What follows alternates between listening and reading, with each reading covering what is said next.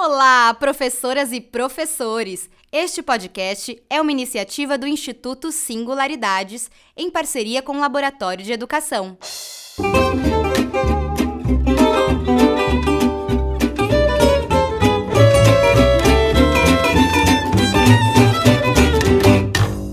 Está no ar o segundo episódio do podcast do curso Ler em Rede. O desenvolvimento do conteúdo é fruto de anos de pesquisa e produção própria da equipe do Laboratório de Educação e foi sistematizado para este curso pela psicóloga Isabel Gervitz.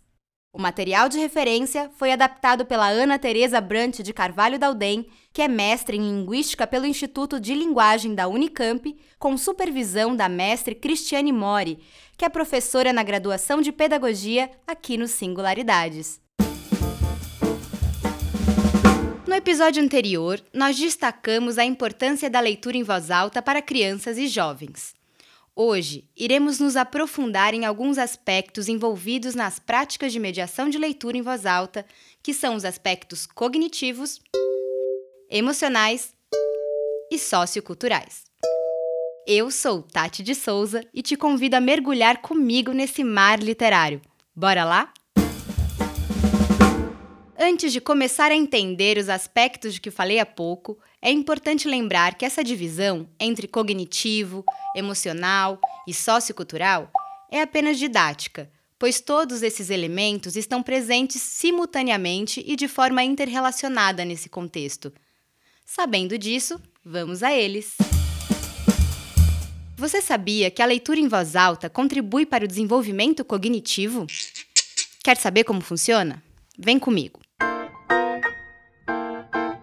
Ouvir histórias enriquece o repertório linguístico das crianças, tanto do ponto de vista da ampliação de seu vocabulário, quanto em relação ao domínio das novas formas de dizer que encontramos nos textos escritos.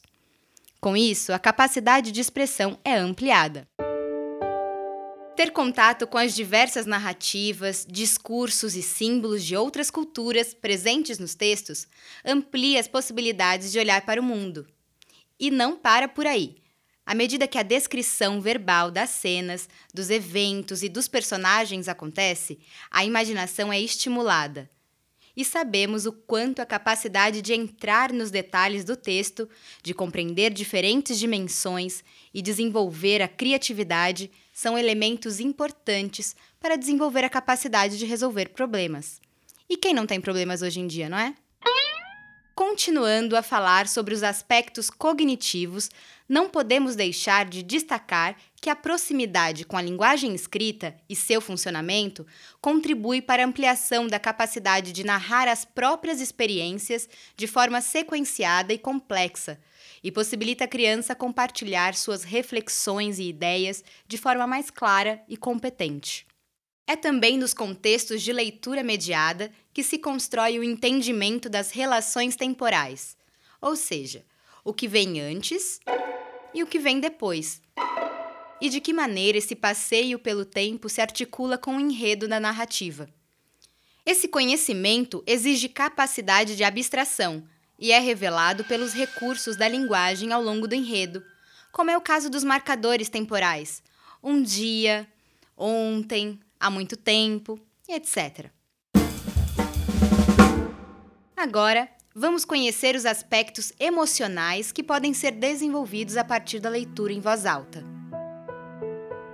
As experiências positivas construídas a partir das práticas de apreciação de leitura em voz alta, vivenciadas ao longo da vida, deixam marcas. Essas marcas são memórias afetivas, que nascem das experiências de escutar histórias num contexto aconchegante, embaladas pela voz de um adulto, com narrativas que mobilizam afetos dentro da gente: medo, dor, alegria, sofrimento, prazer e muitos outros desdobramentos de emoções.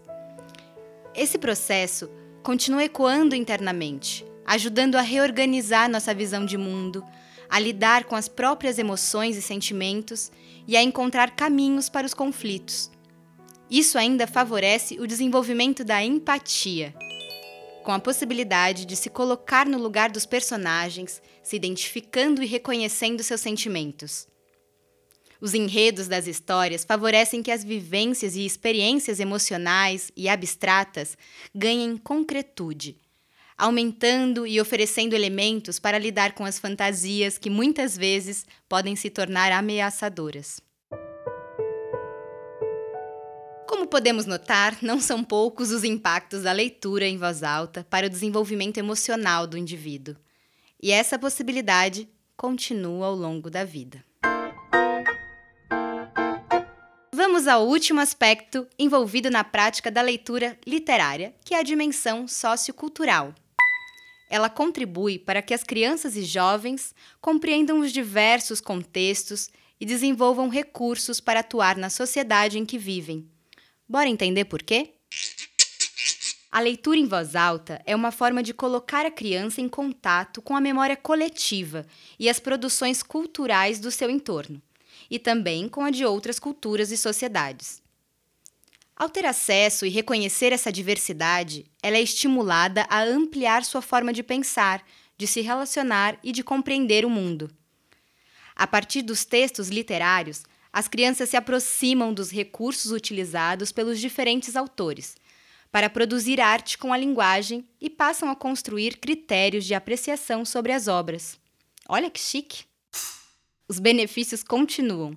O contato com narrativas apresenta para os jovens leitores as formas socialmente válidas de se expressar, presentes na cultura, fazendo assim com que seu repertório discursivo se amplie.